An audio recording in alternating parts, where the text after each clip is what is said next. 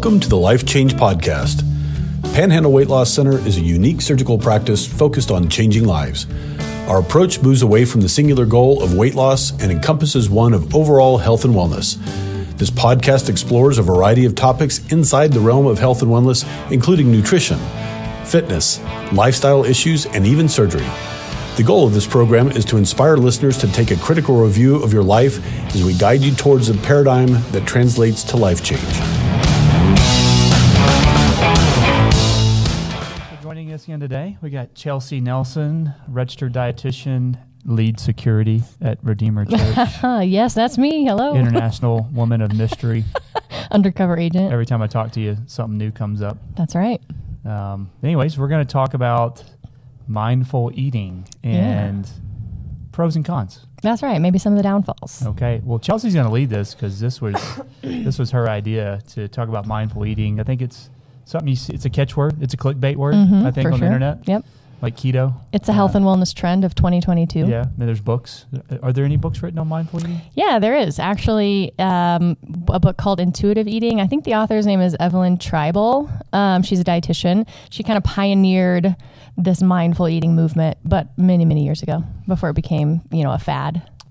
Well, give us some background on her. It sounds like you. I mean, you nailed her name, so let's start with that. Okay, don't quote me on her name, but I think that's right. No, so her background is more in eating disorders, and actually, that is how I got started being a dietitian as well.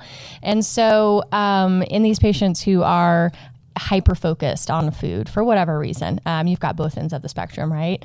And then everything in between. And so, just trying to get back to healing that relationship with food um, and creating less anxiety around food itself. That's really what intuitive eating. That's that's the background of intuitive eating.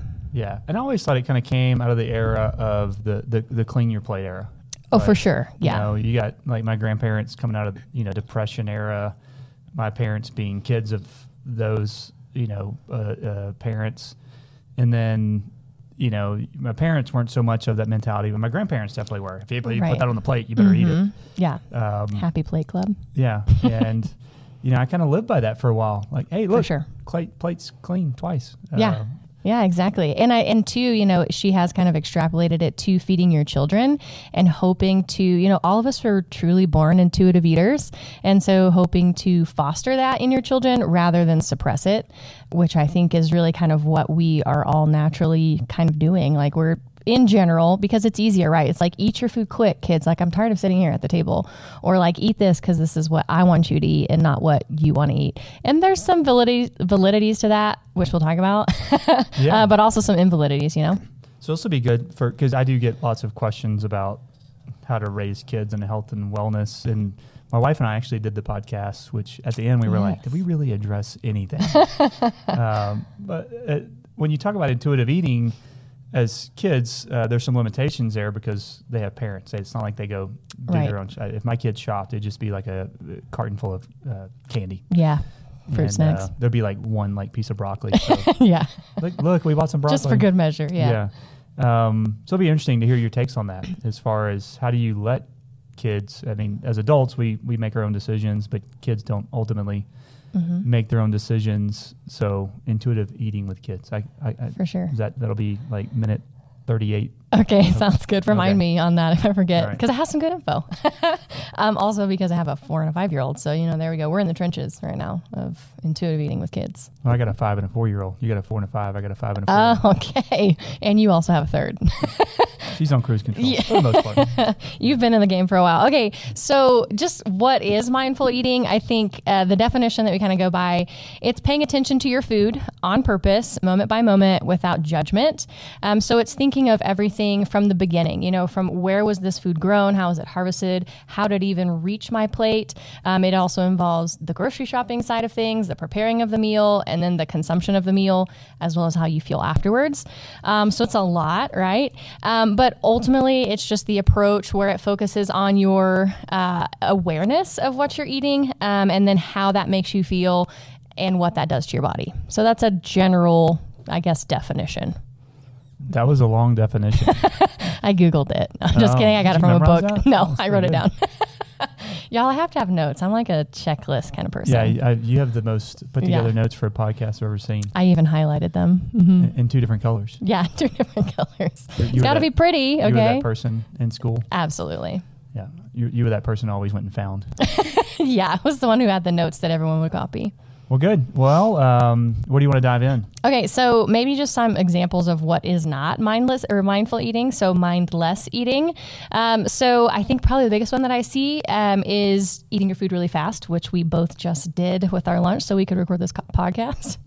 Right? You didn't have to disclose that. Yeah, we're both guilty, but that's part of mindful eating too. Is knowing that hey, sometimes it's going to happen. That's just life. I'm slowly drinking this cup of coffee now. Oh, though. good. You know what? Good for you. All right, helping that metabolism. Mindful, mindful of it. Yeah. Um, eating past the point of fullness. All right. Um, ignoring your hunger. So, you know, you've got your hunger and you're like, you know what? I'm just too busy. I'm going to skip lunch. I'm going to just keep moving and grooving. Next time I eat is going to be in the evening. So that's an example of mindless eating. Um, eating out of emotion. Um, eating whenever you're bored, whenever you're stressed, whenever you're depressed even happy. Um, so not all of these are like a negative connotation. Like it's normal to okay, hey, it's a birthday party. I'm going to celebrate. I'm going to have. I don't know, something that you normally wouldn't have, even if you're not hungry. Um, so that some of that's normal, but it's like, what are we doing on the consistent basis? We talk a lot about 80 20. So, you know, what are you doing on the 80% of the time? Are you eating because you're bored? Are you eating because you're stressed? Or are you eating past the point of fullness? Okay. Well, just further 80 20. If I'm, if I'm eating, if I'm mindful and eating, well, let's, let's strike mindful from that. If I'm, if I'm on my game 80% of the time, the 20% of the time is not going to be detrimental. Right, exactly. 80, 80 20 eating. Yeah, it's Yeah. not going to like really take you off course. That that 20% is just called life happens. Sure does. So, and you know that if you have kids, like we're going to talk about. Um, okay, so benefits of mindful eating. So one of the key like concepts of mindful eating is slowing down when you eat, um, which is one of the things that we encourage a lot of our patients to do. So just so you know, if you're one of our patients, we do that on purpose uh, for a lot of reasons, but one of which it actually helps with your digestion. Um, there's a lot of enzymes that are produced and things like that that start even in your mouth. And so if you can slow that process down, I would say most people just based upon my observation, have a meal and finish within about five minutes. There's generally a bit of a delay in some signaling. And so you want to stretch it out to closer to 15, 25, 30 minutes even uh, to get that full benefit. And that's where you can see decrease in the amount of food that you eat um, because you're eating slower. So you're actually recognizing, hey, I'm full, so I can stop. So maybe have a conversation with somebody while you're eating. Exactly. Yeah. Sit at the dinner table, have a conversation, put your fork down between bites, chew it well. Well, I think you know we're, we're stepping outside of just nutrition now uh, into the, the mental social component of of eating. Um, yeah, I think dinner, uh, lunches were were you know if you look at an, ancestral type living where it was a social event. You know, Gronk didn't go grab his lamb leg and crawl off into his cave and not talk to anybody while he devoured it. You Right, know, it was yeah. You know you were feeding the family, you were talking, planning. Um, so it, it's I think it's just a symptom of the uh, of or a sign of the times. Like we're all we're all busy, Mm-hmm, right? So just just like I just ate that salad as fast as I could so we could do this podcast. It's like Right. I, I got this schedule. I got I got to do this. I got to eat this.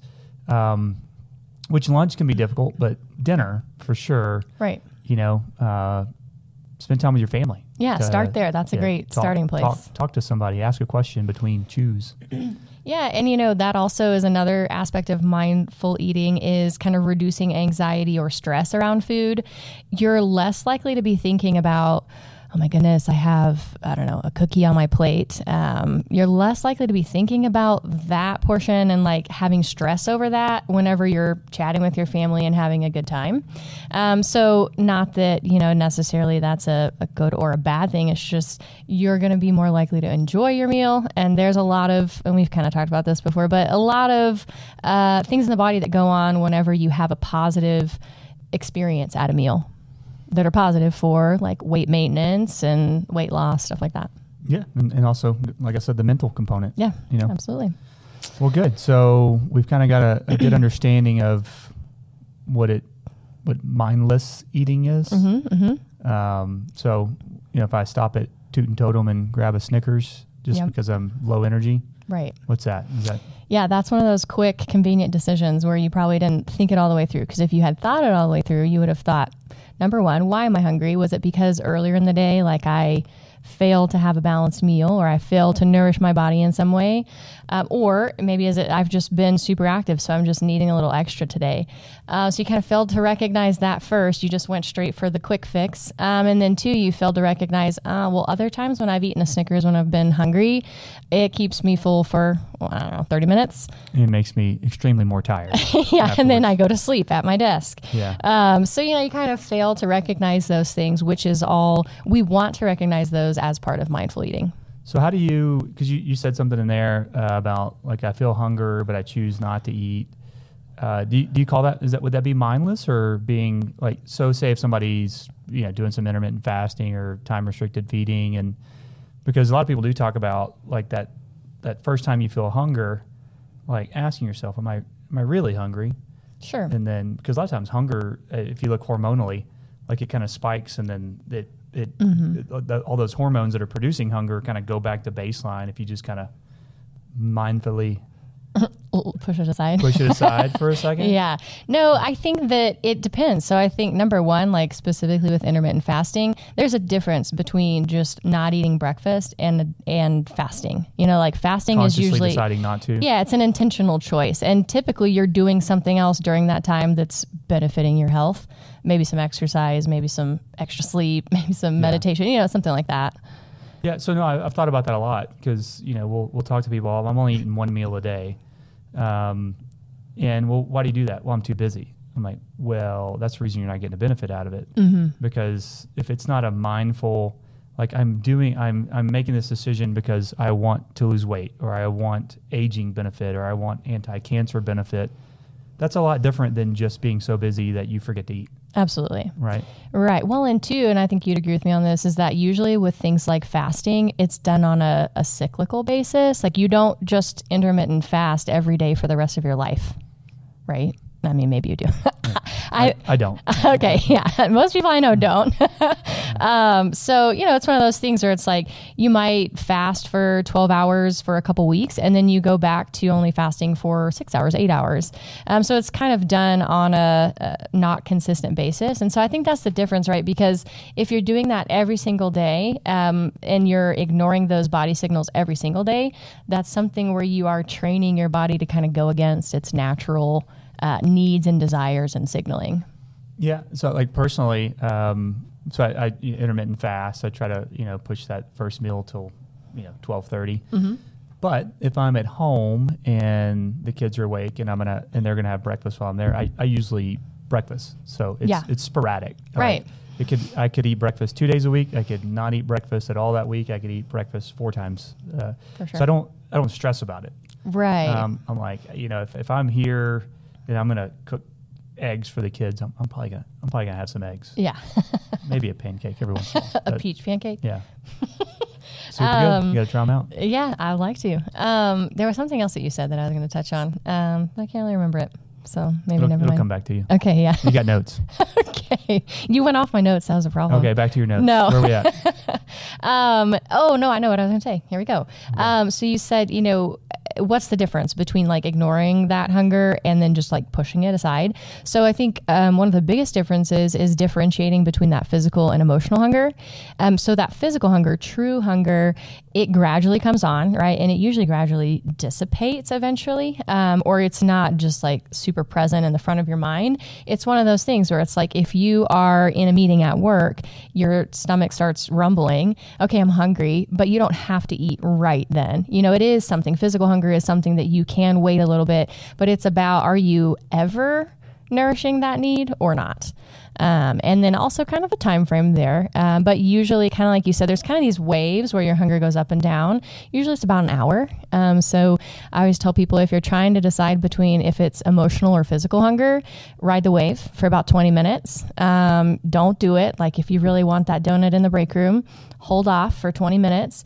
And usually that craving will dissipate if it's emotional hunger. Especially if it was warm when it arrived, and then 30 minutes later, it is not as good. Be cold. It's Not, it's not Exactly. worth it at that point. See, there you go. Uh, yeah, no, I, I, I would agree with that. Um, man, I just your your disease leapt onto me. I had something to say, but I forgot. Uh, Okay, well, so if you think where- of it. where are we at on the uh, Okay, notes list here? so you know I, we're talking about all these things about mindful eating, and it sounds really great. You know, it's a really good way to get in tune with your body. Being in tune with your body is the best way to know, you know, what exactly do you need, right? A lot of people will ask us, well, how many calories should I be eating a day? It's impossible to know. Um, it changes on a daily basis, um, and it changes. I'm the in- wrong person to ask about calories. Eh, Right. I mean, we don't do calories, but again, that's why, right? Because it's it's a moot point. It's like, why would you even track that if it's something that's changing all the time? Yeah. Uh, I, you know, I, I, I didn't realize it when I did it, but I guess you could call call this mindful eating. when I really changed my diet, it was, it was because I was having 2:30 p.m. somnolence. Like I couldn't keep my eyes open. Yeah. And at that point in my life, I was kind of the, yeah, my wife actually called me the sandwich king because that's what I was having for lunch. Two big pieces of bread, lots of meat, all the condiments, sandwich, easy, healthy. Just kidding. Quote unquote. Uh, but then I, you know, like at two thirty, three o'clock, I, you know, I'd be falling asleep talking to patients, and so I was like, I, I I've got to change that. Like Right. that can't happen. yeah.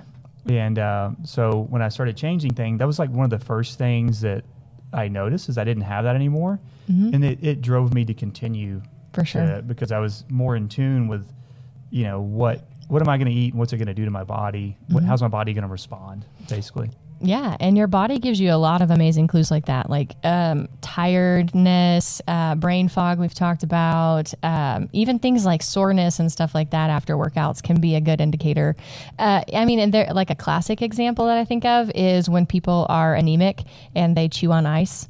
Um, like, okay, that that's like one of the known things. Like, hey, you might be anemic if you're chewing on ice a lot or craving ice, because there's physiological processes in the body that cause those signals to be given. So the more you pay attention to those things, and then kind of start, I guess you'd say, honoring them and changing things to make those better, um, the more you will. You'll see that progress. Be encouraged. did you read the Dorito effect? Um, uh, partially, yeah. Did you get to the part where he talks about the goats and intuitive eating? I didn't. Um, I read like You didn't read the book. Just forget. She didn't read the No, book. No, I read like read the the, uh, yeah, I read the cover and then I read like the last chapter and then I read like the title of all of the Are you that person that reads the last chapter Mm-hmm. to see if you want to read the book? only on like uh, informational books, Yeah, not, not on like, like fictional stories. books. Yeah, okay. Yeah, no, thank you. Um, well, he was talking about uh, so the, the the Dorito effect, and I think you're going to touch upon this in a second, is how industry manipulates the flavoring and Mm-hmm. nutritional content of foods to make you want to eat more of it. Right. Uh, so he like he started he was studying goats like in the Arizona desert, and so what they would notice is if they if they took something away from the goats like some specific grass or weed uh, or um, that the goats would get deficient. Well, then the goats would move. They would move and go find that specific, uh, you know, tree, branch, weed, whatever it was that Yeah. they that those. Like, I mean, goats don't like, oh, like hey, it's a cheese board. Let's go for that. Right. It, it was more like, oh, that has what I'm missing, and they would eat it until they got uh, they got their levels back up, and then the goats would move on. Yeah. But it but until they satisfied that nutritional need, they would not Move move, away from that one you know source of food. Um, I don't even know where I was going with that, but all that to say, like you Your know, body's we're, amazing. we're intuitive. Yeah. And, and I think in that same study, he quoted uh, like they. Uh, I don't think you can do these experiments anymore, but they had like 50 kids like locked up, like yeah, no. like 30, 30, 40 years ago. And they would, uh, big table, and they would just put all kinds of food out, like Oh, yeah. pancake, meat, uh, cheese. And they just watched what the kids picked for, you know, like 30, 40 days. Mm-hmm. And they noticed like some days they would come in and grab a pancake. The next day they would come in and eat sausage. And then, but I I don't know if they were checking blood, but their choices were based off their nutritional needs Mm-hmm. that were going on. Right. I do this experiment with my kids on a daily basis. I think one of the coolest things, if you have kids, maybe try this. Um, We are not e- promoting experimenting on children. just your own Just children. your own children. Um, I whenever so for example, whenever I pack my kids' lunch, um, I always include some type of something that I wouldn't normally give them like on a regular basis. Uh, so also for clarification, I just started packing my kids lunch because we're getting ready for them to start school. Uh, so this is new to me, but I will put. So for example, today I put some M and M's in their lunch, and it's fascinating for me to watch um, when they bring back their lunchbox. Some days the M and M's are gone and they only ate a couple other things. Other days the M and M's are literally still there. They do not always choose the M and M's or the chocolate or or the whatever that I give them that's not normal for us. Or is it a learned behavior? Like if they come back with their M&Ms still in their in their lunchbox, do they get a attaboy? from No, mom? mom doesn't say anything. Oh, okay. So, yeah. So ra- randomized, Tight controlled, lip. double blind That's right. study. Nelson two people. household study on Yeah. two kids, four and five. I Um, think it's underpowered. but also try a like do a charcuterie board meal with your kids. Mm-hmm. Um, we do that every now and then. We'll just put like a little charcuterie board in the middle of the floor in the living room, and they get to go night. for whatever they want to first. Oftentimes, there's like some I don't know some chocolate covered almonds or you know some type of a quote unquote treat food. They don't always go for it first. It's fascinating, and sometimes I never go for it. So try it out. See. Okay. All right. Challenge accepted. Okay, so the downside of mindful eating, though, is that our bodies have basically been conditioned to give you the wrong signals. And that's for a lot of reasons. Um, so, kind of, we talked about, you know, when you're an infant, you have that natural uh, instinct. I know that I need to eat, and this is what I need to eat, and how much how frequently, all of that. Um, but over time, whenever we ignore those signals or we're trained by our parents or by schools, things like that, to act differently, um, your brain adapts. And so it adapts in many ways. Um, but one of them, or one way, is that it can change your appetite control, um, which ultimately is going to change how you experience hunger and fullness. Um, and so I think that's probably one of the biggest things. You know, the longer you tend to push off, let's say you're feeling hungry, but you're like, nope, if I eat, I'm going to gain weight, so I'm not eating. The longer you push that off, the more hormonal changes you're going to get that are negative in the long term as far as maintaining or losing your weight. Okay. That's pretty good insight. Yeah. So, as you were talking about that, I remembered what I was going to say earlier. Oh, good. It, it all came back. but it feeds into this. Uh, I think one of the bigger challenges with talking about, uh, you know, mindful eating is kind of your hormonal state going into this adventure. Mm-hmm. Uh, specifically, you know, uh, how, how's your body fueled, the, the metabolic flexibility. Sure. So if if I if I'm not metabolically flexible and my body's primarily carbohydrate dependent and carbohydrate driven, I don't particularly have that ability to push past Right. hunger. Like if it hits me and my blood sugar's 95, you know, if Mm-hmm. you're inflexible, hits 95, like you're hangry, Yeah. you're you're gonna you're gonna find food. Like, Right. So now you, there's no mindfulness No. in a metabolically inflexible Right. person, which would you say 85% to 90% of the population's metabolically inflexible? I would. Yep. Absolutely. So Probably you know, myself included a little well, so bit when there. you go pick up a book on on uh, uh, intuitive eating, is like is that something they talk about? Like, hey, where am I? Where am I right now? What's my metabolic profile look right now? Yeah, no. So I, it's not really something that's talked about like in the intuitive eating plan, right? Um, metabolic, metabolically specific. Uh, now they do talk about like you know what's your state of hunger before you're eating because that does affect how you eat, what you eat, and how much. Um, but no, metabolic flexibility is not typically something discussed. It's more of a, it, honestly, like intuitive or mindful eating is more of a mental practice than it is focused on uh, metabolism or any of that.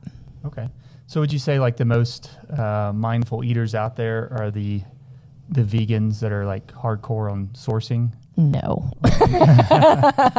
no offense to any vegan out there. No, you know, I think the most mindful eaters out there are um, the ones who kind of grew up in that environment. Um, so, not to like brag on myself, but I'm probably going, going to, to. a little bit. Yeah. Yep. Uh-huh. Um, so my parents, we grew up, we did not have to finish our plate. Um, they would make us try things occasionally that we didn't want to. Um, we always had food on the table. I think that's another kind of thing we don't talk about is like my parents didn't struggle to provide food for us, um, so that wasn't a thing. And I think those are the most intuitive eaters people who weren't focused on uh, food insecurity or following a certain diet. You know, a lot of 10 year olds, if you ask a 10 year old female, um, like 50% of them will say that they've been on a diet in their life. And that it's like it starts super young. So that's what I would say is the most mindful eaters are the ones who've actually kind of been in a mindful eating setting from the time they were born. So where were you bragging on yourself there? Oh, Uh, I'm, a, I'm an intuitive eater. oh yeah.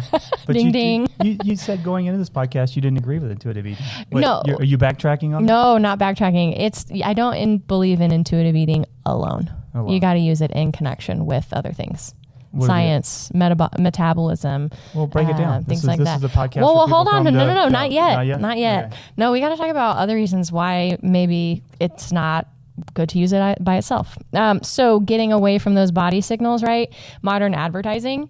Um, I mean, this is a huge topic. I think we could do probably five podcasts in and of itself on this topic. But uh, modern advertising, if you're sitting at uh, in your couch um, in the evening time watching whatever show you like to watch, you're being exposed uh, to all sorts of food advertising. Um, it, same thing on the radio. Same thing when you drive down the street, and they use all sorts of techniques that I I don't even know them all. I know a few of them. Like, did you know the color red makes you hungry? Oh man, I just looked at that bag. got hungry. Yeah, I mean, think of any fast food place that you know of. They probably Well, I have heard the it color was red. uh, it was the red yellow combo. That's the reason Burger McDonald's. King, McDonald's, uh, In-N-Out Burger. mm-hmm. Uh, it's the Sonic. Red, the, the yeah Sonic. It's the red yellow combo that like tr- triggers the brain to like want to Yeah. order more. It's true. So they do things Okay. like that. Okay, so advertising. So we should just ban all things that advertise with red, red and yellow. Stay away from that stuff. Right, stay away from if it has the red and yellow. What's the thing about the snake? Red and yellow. Kill a fellow. Kill a fellow. There we go. Just move that on over I to don't know. food. If, I don't know if we got that right, but it sounds it sounds good. yeah, me neither. I can never remember. I'm gonna get bit and I'll be out of luck. Was that was, was that red or yellow? Yeah, or black and red. I don't know.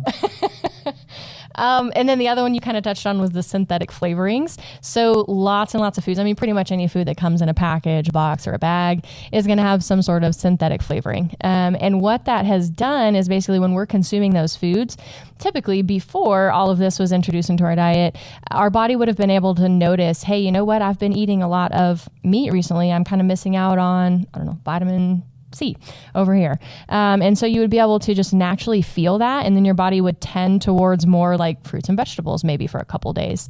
But with all of these fortified foods, pretty much everything is in everything. Um, and so you don't, you could basically eat a diet of like pizza and hot dogs and whatever other junk and never really feel that desire to push towards something else because all of those things have been fortified. Yeah, I think that whole business is tricky and criminal. Yeah. Um, and it's, I think what's interesting that we've, we talked about this before, but how a lot of these ingredients that are used in America aren't, or that are, they're banned in other countries. Mm-hmm. Right. Uh, and, you know, I think everybody's heard like the, the flavoring, uh, or the uh, coloring. The dyes. yeah, mhm. the dyes and, and what that does. But you know, um, the, going back to that book, the the Dorito effect, we, like he really draws attention to. I mean, these companies spend billions a yeah. year synthetically engineering taste Mm-hmm. to trick your mind and have you eat more of it. And There's a reason you can't just eat one chip. right. There is a reason. There's chemicals in there that make it impossible to For eat sure. just one chip. Yeah, and and it's a huge industry. I mean, I don't I don't know the number on it, but I mean, these people are constantly researching. They're researching how to reach adults. They're researching how to reach children, um, and how to give those flavor profiles. And as like the modern American diet changes, um, how does that change their need to, you know, I guess manufacture their foods in a different way? It's wild. Scary. It is scary. stuff. Yeah. Um, but another one kind of on that topic is just kind of like modern farming and breeding practices. Basically, being, you know, we want a higher yield product uh, that has lower nutrient density. And um, that's just for money, right? You know, the more you can produce with the least amount of resources is better for you monetarily. Dang capitalism. right. We won't get into that, right? That's tricky. Okay, Yeah. good. um, but you know, those are typically so like we're talking about beef and chicken and fruits and vegetables. Those are what we would typically think of as being you know healthier foods for us. Um, but they've kind of gotten to this point where like I don't know, whenever you get some chicken that you I don't know, bought mass produced at Walmart, it doesn't actually taste good unless you add a bunch of salt or fat or flavoring Tastes to like it. chicken. It doesn't taste like Actually, it. Just, chicken doesn't taste like chicken. right. anymore. It just tastes like rubber. Um, if you cook it like I do. well, that's a whole that's a whole different topic. Um, yeah. So same thing with the farming and breeding practices, and then also just heavily processed foods in general.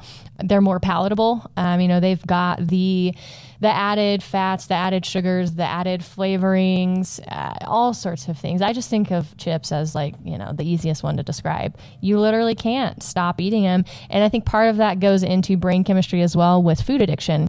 Those super palatable foods, and palatable just meaning like they taste really good. Um, your your taste buds really like them. Oh, everything, the taste, the mouthfeel, the- Mouthfeel, yeah. everything. Exactly. And so those are really uh, appealing to your body. And they do, they tend to, research has shown that they tend to uh, provide a similar effect as being addicted to some type of substance, alcohol, drugs, something like that. So you really can develop, you know, this food addiction um, from consuming these highly processed foods. That's the plug for the book that we're eventually going to talk about. You know the uh, the habits, the Atomic Habits. Yes, book. Atomic Yeah, Habits and he talks by James about Clear. Mm-hmm. The, the dopamine hit with food and the process of developing habits and addictions, and Mm-hmm. um, but it's the food industry knows all that. Uh, Oh, yeah. So they're helping you form really bad habits. Yep. On purpose. Yeah. So that you'll give them more money. Yeah. Yeah. Dang capitalism.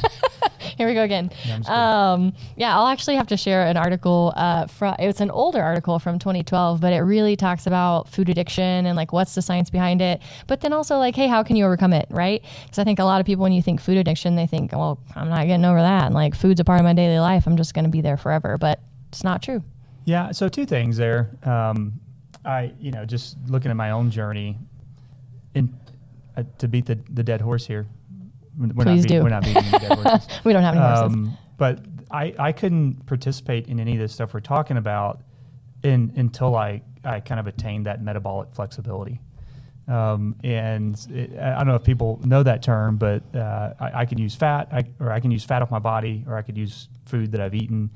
Inconsequential, my energy stayed the same, because then that allowed me to, um, you know, be be a little bit more conscientious of the. I, I- I don't get caught in pickles where like, well, pickles are good, but I, I don't get caught in like a situation where, hey, the only thing here to eat is this really nasty, unhealthy thing, Mm-hmm. and I'm so hungry that I got to eat it because that's the only thing there. I can Sure. literally look at it and say, I, you I'm know, good. that's not part of my overall plan. I'm, I'm not going to do that.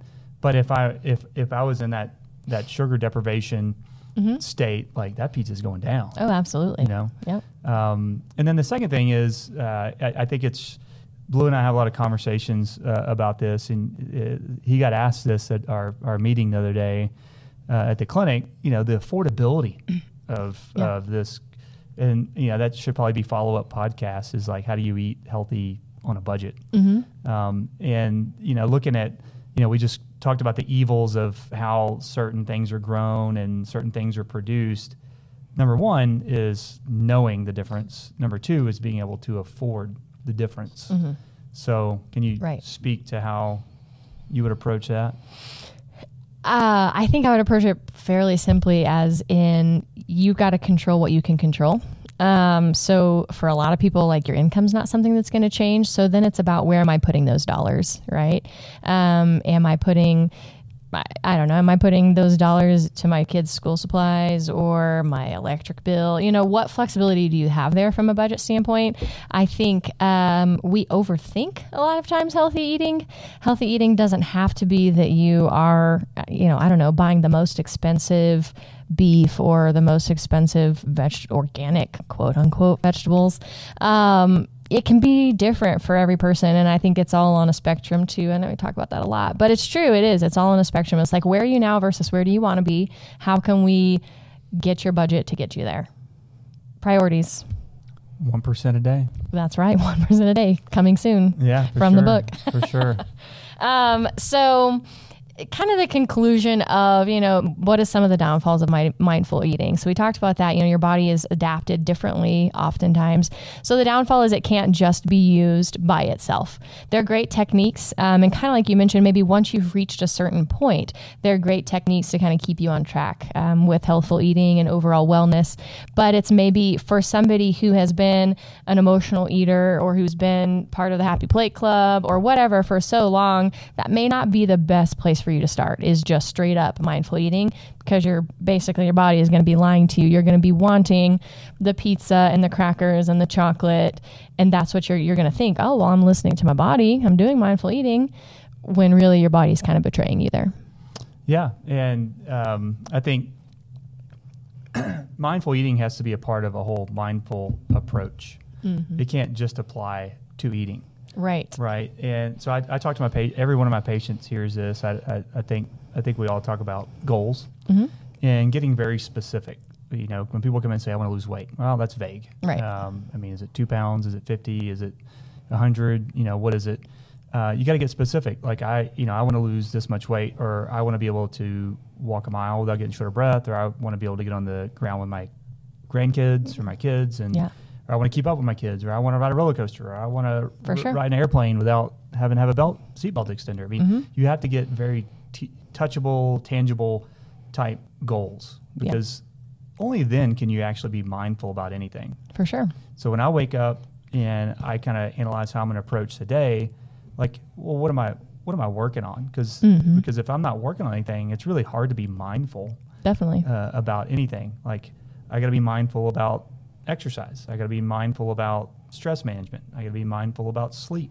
Mm-hmm. Uh, but if I don't have any, you know, north, if I, if I don't have the north star, like, right. What, how am I making those decisions? Uh, because right. you know, if if, uh, if my mindfulness goal is to not waste food, mm-hmm. then that's a different approach. Absolutely. Uh, so you have to have that that that goal, that orientation. Yeah, to like really mm-hmm.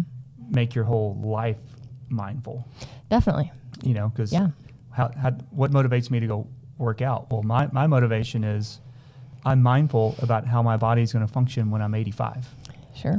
Uh, I'm not there yet, long ways away, but you gotta, I, I, I know that my, I'm training to, to be old. Yeah. Mm-hmm. Basically. Mm-hmm. And my, my, my dietary choices are somewhat of that nature too. Like, yeah, do I feel bad right now? No. Well, let's have pizza, you know, right. or let's have, you know, whatever but you know how how am I gonna how's that gonna look down the road? Mm-hmm. And I think a lot of times people don't come to a conversation like this until something kind of slapped them in the face. Definitely, like I got diabetes, or mm-hmm. I need a mm-hmm. knee replacement, or I have such bad sleep apnea that my wife won't sleep in the same room with me, or you know we have all these little things that kind of you know kind of bring it make it make it a, a, a real deal.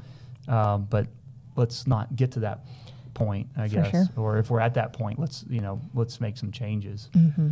Yeah, absolutely. No, I think that's great. Just kind of like resetting your compass. Um, whether that be like from what we were talking about, like with mindful eating, like first you got to reset your body, like get it back on track, um, to just kind of orienting your day around, hey, what what am I trying to achieve here, and what's going to get me there? Because if you've got these goals in mind, but you're not doing things throughout the day that's going to get you there, and then you know what, are you really working towards those goals? Okay. Well, since we're since we're here, we got a few extra minutes here. Okay, okay. Six minutes. um, what do you uh, just kind of people that have cleaned things up? They're they're they're being mindful, and they hit the wall, and mm-hmm. they're stuck on high center, frustration setting in. If that was your practice, where would you go? Yeah, so I would kind of go back to the basics. Um, you know, I would look and see, okay, am I nourishing my body well? Am I choosing good foods? I'd kind of look at my stress levels. You know, is there something trying to pinpoint something? Like, is there a reason where I'm just like stuck? I'm not moving forward. I'm not moving backwards. I just am. Uh, figuring out if there's a reason. Um, and then I always just like specifically with nutrition, just tell people change something up. Um, I think a lot of times when you are going really hard towards a goal, you get stuck doing the same thing over and over and over again. Like your daily routine. You wake up, you have the same breakfast, you have the same lunch, you have the same dinner, you do the same exercise at the same time, at the same place. Um, and so changing something, um, and it can be even really small. But then I also think, too, recognizing is this standstill a bad thing? You know, because oftentimes it's not. With weight loss specifically, um, it's oftentimes your body is just regrouping, um, and it might just be you need a little bit of rest, or you're becoming more metabolically flexible, and so maybe there's some adjustments that you need to make there. So it's it's a signal from your body, actually, so you can be a little more mindful about that. Okay. Well, is it too early to plug the gala? Um, I mean, no, I don't think so. Let's, Let's, do talk it. a little bit about this. I'm, I'm going to tease it. Like, hey, if you listen to the end of this podcast, you you may get some information that's going to be fun. Okay, yeah. So um, we are super excited. Mostly me, I think, at this point because I'm the one planning it. excited? You No, are- but, like, I'm, like, par- overly party- excited. The party planning committee, you know, Yeah. i.e. office. Yeah. I always tell people, you know, if I had another career to choose, I tell them a couple things, but one of them is event planning. So super excited. But we are going to do, hopefully, sometime this year in 2022, um, a little party just to celebrate the successes of the people who've walked through this office because oftentimes, um, you know, it's just one of those things where we do keep in touch with you guys. You guys come into the office and we want to celebrate that, but we want to celebrate it on a big scale. okay. Is that a So- teaser? teaser, yeah. Okay. But de- details to come. Details to come. Yep. But expect a really good time Okay. with really good food. All right. Oh wait, but I also wanted to say something about kids eating with kids. Okay. Yeah. Do we have fire, time? Fire away. Yeah. Okay. That's So if you've got kids at home, Just kidding.